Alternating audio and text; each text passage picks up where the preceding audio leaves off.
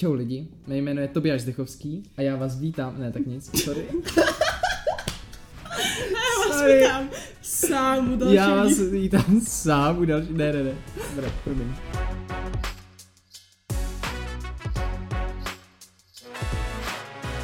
Čau lidi, mé jméno je Tobiáš Zdechovský. A mé Markéta Němečková a my vás vítáme u dalšího dílu podcastu Výlevna. Hele, víš, čím je dnešní den významný? No. Markéta pomalu mrká na Tobiáše. Takhle. Očekávání. A míří na mě zbraní. Vzpomínám si, ano, myslím na to. Dnešní den je významný tím, že Market slaví své 19. narozeniny. Můj bože, on si vzpomněl, ano. No, takže jsem stará fochtla už. Já to nebudu komentovat. A místo toho se vrhneme na další významný den. Tak a my se dneska zaměříme na jedno konkrétní datum a tím datem bylo 27.11. Poněvadž nejenom, že v tento den byla stávka, kterou už jsme tady 2 díly zpátky dozadu probírali, můžete si ten díl když tak pustit a řekli jsme tam všechny důležité informace, které o proběhlé stávce jsme mohli říct. Ale kromě toho, jak probíhala, se podíváme i na průzkum agentury STEM a nejenom ten, podíváme se celkově na situaci v opozici protivládní, která momentálně je. Máme za sebou půlku období, kdy vláda vládne. Zareflektujeme si částečně její práci, ale spíš se podíváme na to, jak současně působí ta opozice. Jo. Tak se na to můžeme vrhnout. Takže, jak jsme se již bavili, 27. byla stávka, jo? Byla to stávka učitelů, byla to stávka odborů a samozřejmě, jelikož to byla tak trošku stávka i proti vládě, co si budem, tak opozice, vládní opozice tam nesměla chybět. Takže samozřejmě Andrej Babiš, Tomio Okamura a takovýhle další individua, ti všichni se nějaké stávce vyjádřili a upřímně si myslím, že ji vlastně i využili ve svůj vlastní prospěch. Přičemž teda tak trošku to vlastně vypadá, že oni teďka jako se chtějí stavět na tu stranu proti té vládě s tím, že jako oni by to udělali všechno líp, přičemž tak trošku nechávají tu vládu, aby za ně odváděla tu špinavou práci, kterou teďka musí odvádět. Víš? Jo, já s tím souhlasím, ale jako já si myslím, že tohle je přirozená věc, že prostě ta opozice využije hnedka jakýhokoliv něčeho, co té vládě může uškodit. Bylo i vtipný, kdo to sledoval, tak tu stávku vyhlásila učitelská platforma, nebo především učitelská platforma. Jaký mladý učitel to byl podle mě, jako nějaký, a postupně se to všechno navalovalo. No, tak ono je vlastně učitelská platforma, což je místo, že jo, kde se ty lidi domlouvají. No a, nebo učitelé, kde se nějak propojují vzájemně, nějak se setkávají, no a tam právě se tohle z toho domluvilo, s tím, že pak ty odbory si to vzali pod sebe a začali už s tím nějak víc pracovat, no ale nezávisle i na té stávce proběhla i demonstrace, kdy se setkali odboráři z celé republiky, kde byl Středula, že jo, kandidát na prezidenta 2023 a vyjádřili tam právě nesouhlas vůči té vládě, bych řekl, že to bylo spíš zaměřený vůči tomu způsobu vládnutí a tak, jak to vedou. Byli tam komunisti, bylo tam vlastně všechny sorty, všeho druhu a tak jako trošku, jako vždycky to je na těch demonstracích, trošku si to míselo s lidma, kteří prostě fakt jako chtějí, aby se udělala změna, trošku se to míselo s lidma, kteří to brali jako protivládní demonstraci, tak jako od každého rožku trošku tam bylo.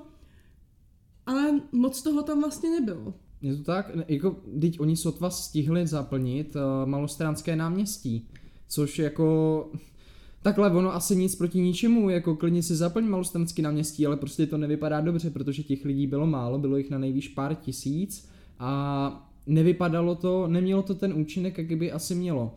Vypadá to, že spíš ty lidi, kteří stávkovali, si užili den volna a jako ty odboráři, bylo na tom i asi i vidět dost, podle mě, že fakt skutečně ty stávky nevycházely z těch odborů, ale vycházely jako z těch lidí, z těch učitelů, kterým jako šlo o tu myšlenku, kdy těm odborům ale spíš šlo, bych řekl, o to postavit se té vládě, což tak jako většinou ty odbory dělají, že jdou prostě proti té vládě a snaží se lobovat tam za nějak zájmy, oni říkají zájmy zaměstnanců, zájmy těch lidí obyčejných. Já bych si občas jako řekl, že ty odboráři lobují i za svoje zájmy, ale to už je čistě můj jako osobní jako pohled na věc. Každopádně moc se to nepovedlo, co si budem. No a někdo, kdo by se na to podíval a myslel by si, že to je nějaký odpor vůči vládě, tak by si řekl, že vlastně té vládě se daří dobře, že ten odpor učiní tam jako moc nebyl. Že toho tam vlastně nebylo moc, že? Že když si vezmeš, jaký byly demonstrace proti Babišovi, jak byla celá letná šmanko, ten milion chvilek, to bylo obrovský prostě. A oproti tomu tohle, tak to jako tak vypadá, že vlastně ta vláda se vede dobře. Ale my na rozdíl od těch lidí máme data. Přesně tak. A 27., jak už jsem řekl na začátku, tady byl průzkum agentury STEM, který byl teďka za měsíc listopad, probíhal v průběhu celého listopadu a ten průzkum, bych řekl, dost jasně ukazuje, že to, co jako třeba se mohlo na první pohled zdát, že ty demonstrace nejsou tak velké, nebo není tam jako to, že se ty lidi někde potkají nebo se někde setkají, není tam ten prostě jednoznačný odpor, ten jeden bod, proti kterému by se setkali, tak přesto té vládě dost se ubralo preferencí a byl vidět asi jeden z nejhorších průzkumů, který jako tady určitě nejhorší průzkum za poslední 2 roky pro tu vládu. Když se na to podíváme, tak 33% pro ANO, 12% pro SPD a SPD je druhý, jako druhá nejvolitelnější strana pro lidi. Až pak máš ODS, Piráti, STAN, TOP 09, SOCDEM, KDU. Což jako... Nevím, jaký na to máš pohled, Markety. Takhle, jenom předtím, než někdo bude hrncat, protože lidi mají někde jako tendenci hrncat, že ty jako průzkumy prostě nejsou objektivní. Samozřejmě, máš to tady, to bylo z 800 respondentů, myslím. Nemůžeš to mít kompletně objektivní, jo? Ale myslím si, že zrovna STEM si dává záležet, aby bral různý lidi z různých prostředí, z různých vrstev, aby to bylo vážně jako ukázalo co nejlépe, co si ty lidi myslejí.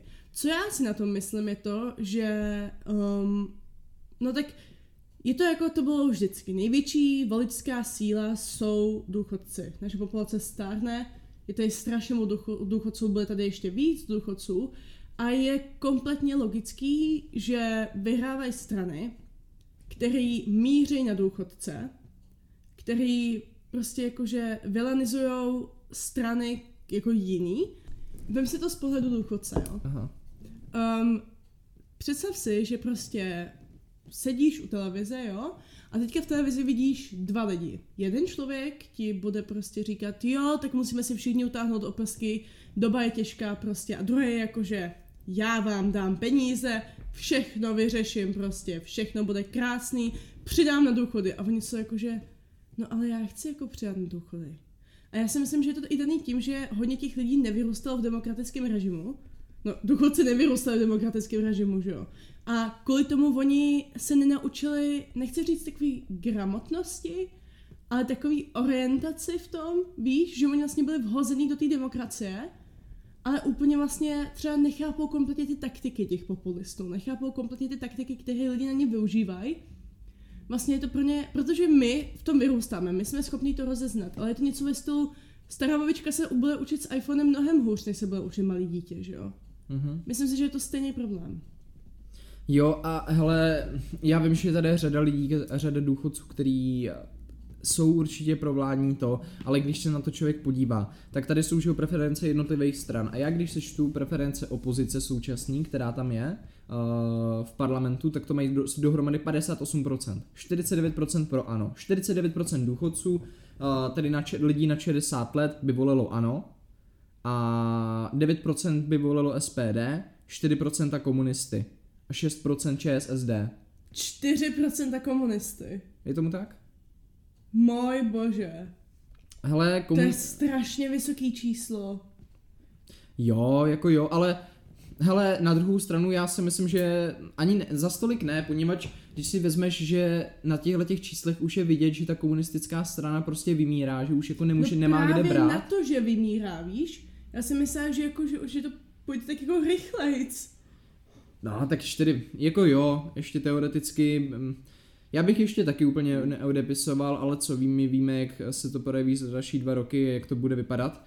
ale je na tom dost vidět, že právě z těch důchodců ANO bere a stejně tak řekněme i ty komunisti, ale hlavně to ANO, protože věková hranice 45 až 59 let, ano 31%, 30 až 44 let 23%, 18 až 29 let 18%. Jo, jde to postupně, čím je člověk starší, tím častěji se to tady vidět, že volí ANO. Nejdřív 18%, pak 23, 31, 49 na těch věkových kategoriích. Hele, dost zajímavý je, že zase tam jde se stupně podle dosaženého vzdělání, který máš. Mm-hmm. To já teď jako nechcem nějak jako útočit, nechcem být nějaký jako elitáři, víš? Já nic neříkám, jenom říkám, že lidi bez maturity, 49% lidí bez maturity by vyšlo pro ANO a 16% pro SPD. A pro vysokoškolský 14% pro ANO a 7% pro SPD. Nic neříkám, čísla mluví jasně. Jestli k tomu tam můžu nám něco říct. Já si prostě myslím, že je to jednoduše daný tím, že ty lidi, kteří prostě třeba nemějí možnost dosáhnout takovýhle vzdělání, tak prostě nemějí tu možnost rozpoznat ty populistické prvky a rozpoznat ty prvky v tom chování, že jo? Protože buďme upřímní, my kdybychom nevěděli o politice, kolik víme, my kdybychom prostě o politice nic nevěděli, tak tomu taky budeme věřit. Ne, jako, není to chyba těch lidí, je to chyba edukace té společnosti, což upřímně jako ona většinou je chyba. Většinou jsou jako záležitosti chybou edukace společnosti, že jo. Když se máme lidi třeba, kteří se odmítali očkovat, lidi, kteří prostě jako tady chodí na náměstí a bojují proti Ukrajině, víš co myslím. To jsou i vysokoškoláci. Jo, jako. Určitě, ano. Ale hodně často to jsou lidi, kteří prostě vezmou nějakou informaci jako fakt, kterou vidějí na internetu, protože prostě se nenaučili nebo nevědějí, jak s těma informacema pořádně pracovat, víš? To ti myslím. Jo, já bych je taky jako nějak neobvinoval, každý ať si ve výsledku volí... Je to všechno vaše chyba! Ne, každý ať si volí prostě co chce, já to nikomu vyčítat nebudu, víš co, je to tvoje volba, ty proto máš nějaký důvody, pokud ta strana jako nehlásá smrt jako nějakým něčemu nebo neodporuje nějakým základním právu nebo není jako zaměřená totalitně, tak hele... Klidně si asi vol, ale vzhledem jako k mým preferencím, jako k voliči, který se orientuje spíš jako pro současnou vládu, tak je to dost alarmující. Na druhou stranu, máme tady za sebou půlku období. Po 2 letech je ta vláda většinou nejméně populární, protože dělá také nejméně populární kroky. Dělá kroky, které se nelíbí většině lidí, dělá je tak, aby pro své voliče, ale zároveň i tak, že musí řešit nějaké nastalé situace a krize. Tohle se většinou mění v tom 3. a hlavně v tom posledním roce, kdy už ta vláda dělá jenom věci, kterým se těm voličům svým snaží zalíbit. A můžou to být populistické kroky, ale stejně tak to můžou být i kroky, které se budou líbit jenom prostě... Vezmu třeba ODS se bude snažit protlačit kroky, které se budou líbit voličům, který budou nakloněný jim a budou se snažit prosazovat to, co jim bude vycházet z těch průzkumů. Což prostě jako není něco, co by se té vládě mělo podle mě vyčítat, to takhle se prostě dělá politika, protože ty, abys mohl znova vládnout, tak potřebuješ ty lidi, abys získala ty lidi, tak proto něco musíš udělat a samozřejmě, když jako seš zrovna u té moci, seš u té vlády, tak jako se toho snažíš využít, no. Čímž to jako nechcem říct, že všechny kroky, které vláda udělala třeba toho 27. jsou jako dobrý, jo. Jsou tady nějaké věci, které bych třeba osobně udělala jinak, proč se o nich nepopovídat, že? To rovnou můžem. No tak určitě, tak vezměme si to školství, že řeknou, že je to jejich priorita a pak to takhle poděláme. Už jsme se o tom, že jo, jednou bavili, tak to asi není potřeba nějak rozebírat, ale určitě školství, že se řekne, že to je priorita a pak se na něm ve výsledku šetří. Hele, řekli jste si, že to je vaše priorita, v tomhletom prostě to je jejich chyba. Minimálně ta komunikace neskutečně špatná. Ježíš, kdo to byl, který řekl, že se omlouvá že se omlouvám rodičům za to, že obory stavkuju. Beck to byl, přesně tak. Jo, a my jsme ten díl, že ho natáčeli ještě předtím, než tohle to řekl, ale kdyby tohle řekl, tak bych tohle absolutně... Ty jako nemůžeš, když řekneš, nejdřív on řekne, že s odborama bude vyjednávat a pak řekne, že se rodičům omlouvá, že jsou odbory v podstatě úplný retardi, že stávkují, že si berou děti jako rukojmí. Jako... z jaký pozice pak chce ten člověk jednat? Chce vůbec jednat? No očividně asi nechce. Teď to absolutně nedává žádný smysl tohleto. Absolutně ne. Pokud chce s těma lidma vyjednávat, tak ještě je nějakým způsobem ponižovat. Nejde o to, že máš nějaký jiný názor, ale jde o ten, přesně o ten styl komunikace, který jako, ať už si Andrej Babiš říká, co chce, on mele úplný hovadiny, úplný, ale to, že ta vláda jako vypadá arrogantně, tak tohle to je arrogantní krok. Že nebo máš... to, že třeba Fiala byl, právě jako nebyl třeba nějak konfrontovat ty lidi, kteří byli protestovat a místo toho byl v nějaký továrně? Nebo kde to byl? Teďka se nejsem jistá. To taky vypadá arrogantně, víš? No, že ty lidi se jako protestujou a zase já jsem teďka mám pocit, že furt říkám jako já nevím. Někdo, kdo šel za těma protestujícíma a podíval se jim jako do očí a začal s nima debatovat. Byl to nějaký premiér nebo něco takového. Premiér? Hele, byl to Marian Jurečka. Byl to... Ne. Ano. V minulosti byl nějaký někdo, který prostě... No, Miroslav Kalousek chodil takhle. Ano. A to, ať už byl Kalousek jakýkoliv, nebylo teďka tady nějak hodnotit, tak to byl dobrý krok, protože těm lidem dal najevo to, že se zajímá o to, co oni mají říct. Ale jakmile vy vlastně odjedete někam pryč, zatímco vám lidi demonstrují před barákem prakticky, to vypadá neskutečně arrogantně. Vlastně to vypadá zaprvé, jako kdybyste utíkali od těch problémů místo toho, abyste je řešili. A za druhé prostě vy, tím, že za těma lidma půjdete, tak máte možnost s nima mluvit, máte možnost jim dát najevo nějaké věci, jim říct věci, které by se k nim normálně nedostaly. Jo. Abyste prostě to promrhali. Kompletně jste promrhali. Ale já bych se v tomhle zastal, že aspoň Marian Jurečka, což jako jde na jeho bedra, jako prostě hodně dobrá věc, že Marian mezi ty lidi chodí. Jako jedinej podle mě z těch ministrů, který takhle chodí mezi lidi, chodí se s nimi debatovat, nebojí se toho. Já když se třeba uděláme zpětně na to tornádo, jak bylo, jestli si pamatuješ. Jak tam bylo tak Schillerová a Babiš, jak tam seděl na té zemi. A smáli se tam. Jo, a byl na těch mobilech. To bylo skvělý. A pak tam přijel Jurečka, vzal prostě traktor, přivezl věci na opravu, přivezl věci, co mohl a šel tam prostě mezi ty lidi pomáhat, což je prostě v Marianově povaze, že Marian je pracovitý člověk, který ty věci odmaká a jde mezi ty lidi, jde jako ten příklad, což jak jo, já bych... Jde jako příklad, předtím než lidi začnou nadávat za to, že no tak očividně to dělal jako, kde on se u toho nechal fotit, tak jako proč to dělá, no ale tady jde o to, že když jste v pozici jako jeho, tak dobrým skutkem je i to jít jako příklad těm lidem. Ukázat těm lidem, co je dobrý dělat prostě. Oni uvidí, že on pomáhá a taky půjdou pomáhat. To, že to člověk jako dělá v úvozovkách, třeba já neříkám, že on to dělal, jo, ale to, že člověk dělá dobrou věc, do nějaký míry performativně, neznamená, že to nemůže pomáhat. Obzvlášť když je v pozici, jako je on. Jo, souhlas. Jo, prostě je to těžký. Fakt ta vláda neumí komunikovat vůbec dobře, absolutně ne. Jako třeba, když se podívám na ministerstvo zdravotnictví, tak to je absolutně, ale absolutně jako v prdeli. Já nevím, jako je to...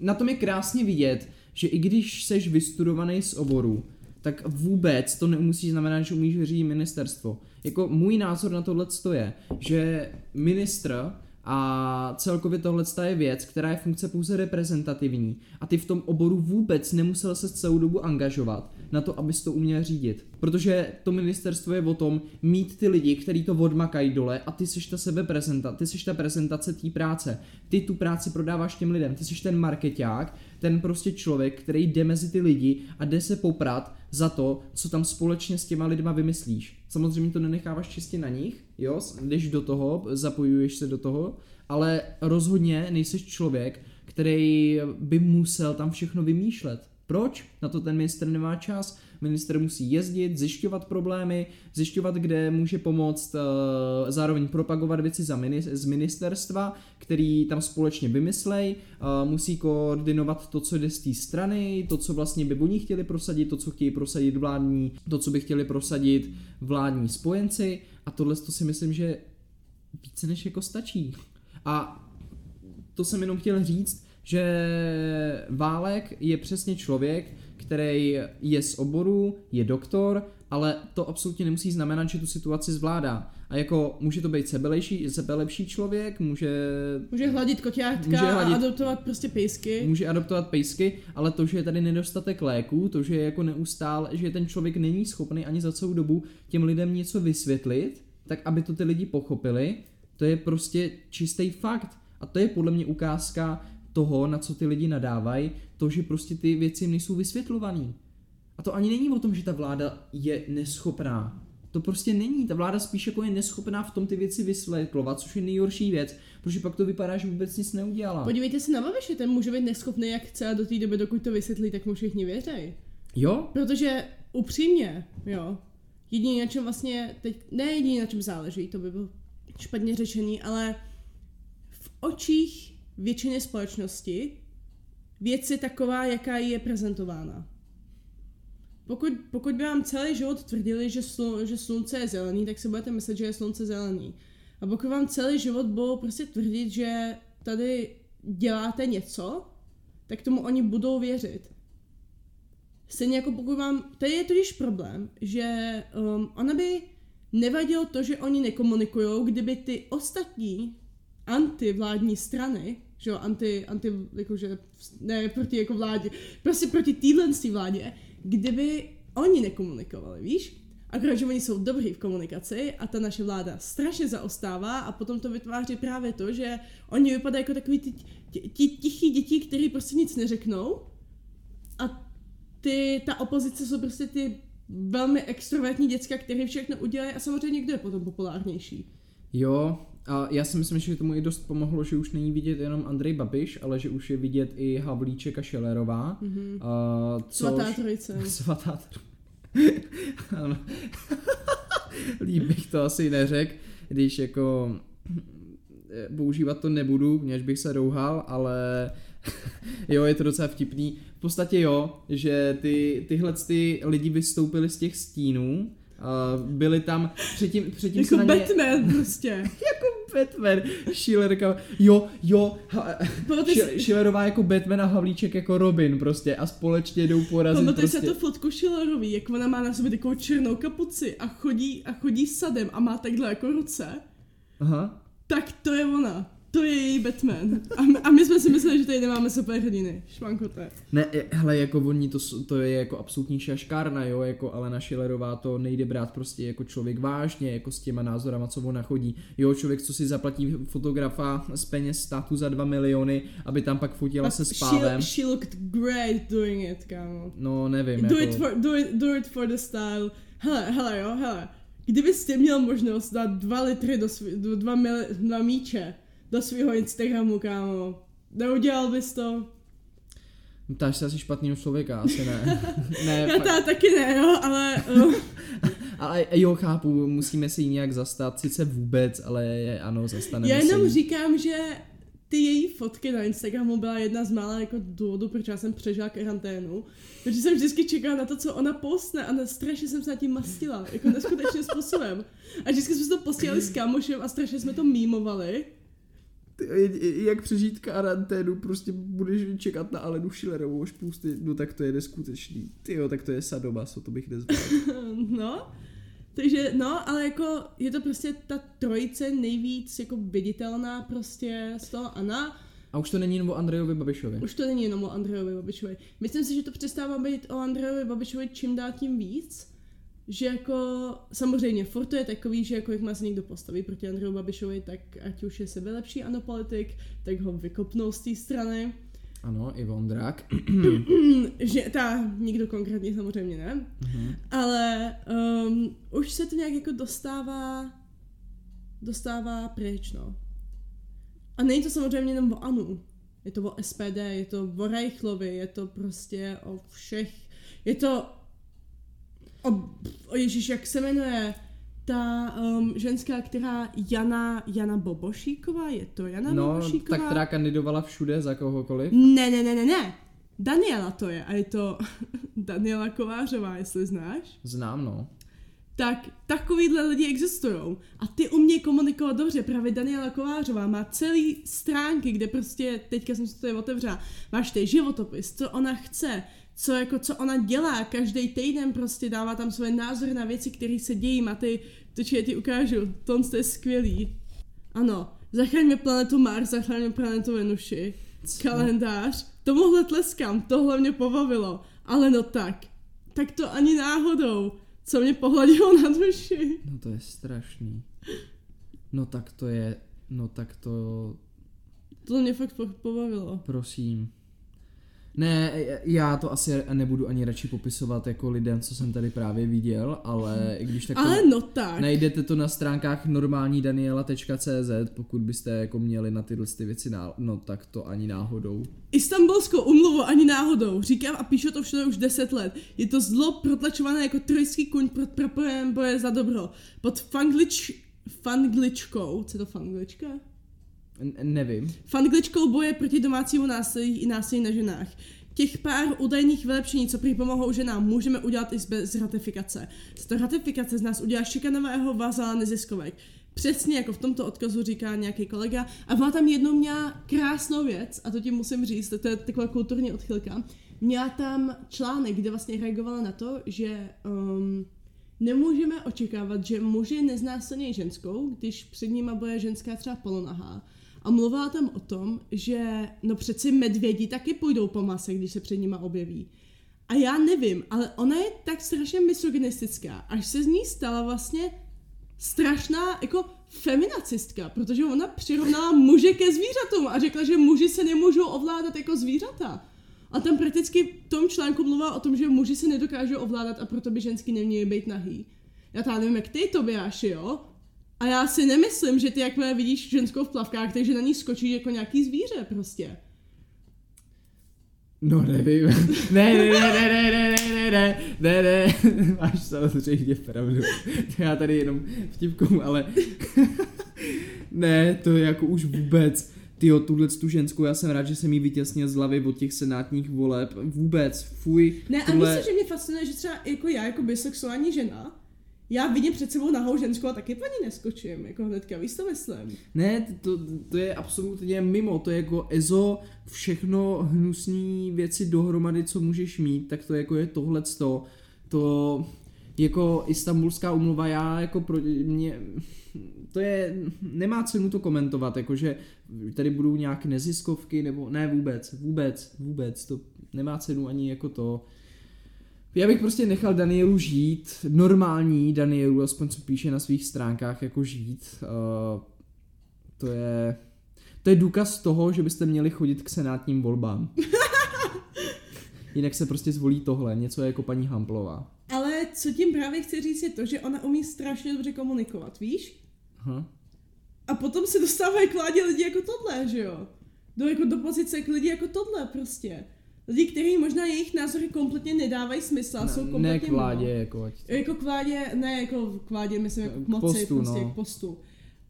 Dostanou se lidi, jako je ona, jenom kvůli tomu, že oni umějí komunikovat. Ta komunikace je strašně důležitá. A myslím si, že bychom to jako měli nějak jako zaťukat vlastně možná vládě na dvířka a být jako, že nebojte se s nima mluvit, oni nekoušou. Jo, a hele, já si myslím, že ten třeba vykřičníček i je v tom, že když se plýváš z těch průzkumů, ano, ten už je kaput, ale myslím si, že vykřičníkem je i to, že ty voliči nejdou třeba k jiným stranám, ale což je na těch preferencích vidět, oni se nějaké strany nezvedají, až na to třeba SPD, ale jdou spíš tak, že nechtějí volit. Že jsou tím jako znechucený. Mm-hmm. Což kdyby šli do jiných k jiným stranám, tak jako člověk by si z toho mohl říct, že v té kampani je vezmeš zpátky, nebo se třeba postupně nějak vrátí zpátky, aspoň z pohledu těch vládních stran, ale když ty lidi už jsou pak rozhodnutí nejít znova volit, že jsou prostě zklamaný, že už jim to je víceméně jedno, tak tyhle ty lidi se mnohem hůř přesvědčuje, aby šli k volbám, než lidi, kteří jsou aktivně do toho zapojení, jenom jako změnili barvu. Jo? Že z modrý ODS šli, nevím, plácnu třeba k hnědý je SPD, já ti řeknu jinou barvu, že jo, ať nemáme to. Nevím, jestli to má být rasistický. No tak hnědá SPD, já si myslím, že hele, jako je úplně geniální, že SPD, která obecně je braná jako prostě strana s fašistickými sklony a nacistickými, má jako hnědou barvu. Na tom kraji, no. No a že mají hnědou barvu, jako, což mi přijde úplně geniální, ale to je prostě majstrštyk těch volebních průzkumů, který to takhle zařídili. No, no máš pravdu. A myslím si, že tohle to možná bude, samozřejmě trošku to nadšení z demokracie prostě opadne, jo? Vždycky lidi půjdou volit, protože můžeme volit, potom to jako trošku opadne, ale zase v nějakém bodě si musíme říct, jestli jako přece ty lidi nepůjdou volit, potom se tady někdo zvolí a oni potom nadávají na to, kdo byl zvolený. Jako kde je ta logika, víš? Jako